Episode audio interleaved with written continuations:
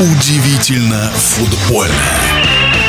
Идею футбольной европейской суперлиги пока не удалось воплотить в жизнь. Вместе с тем, предпосылки для создания такого турнира остаются. Об этом футбольный эксперт Александр Ухов.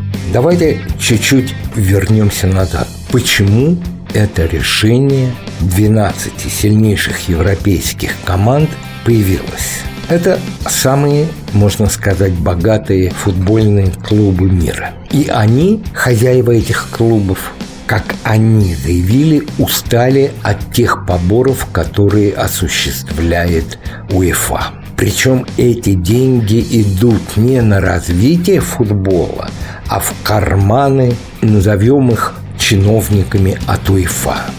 И это правда. С этим не поспоришь. Второе, что заявляют самые богатейшие футбольные клубы Европы, что им интереснее играть с сильными соперниками, а не с теми, кто им достается по жеребьевке УЕФА. И это тоже правильно.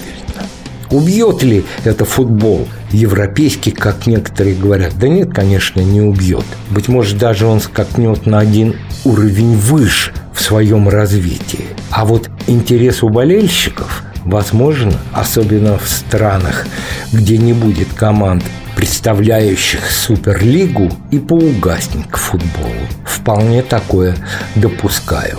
И последнее. А откуда все это пошло? И почему вдруг именно в этот момент? Да потому что противостояние Инфантино-Чеферин достиг апогея. Эти две фигуры немаловажные в мировом футболе. Один президент ФИФА, другой президент УЕФА, чтобы вы знали, не говорят уже почти два года с друг с другом. И всегда стараются избегать тех мероприятий, на которых они могли бы присутствовать. В нашем эфире был первый вице-президент Федерации спортивных журналистов России Александр Ухов.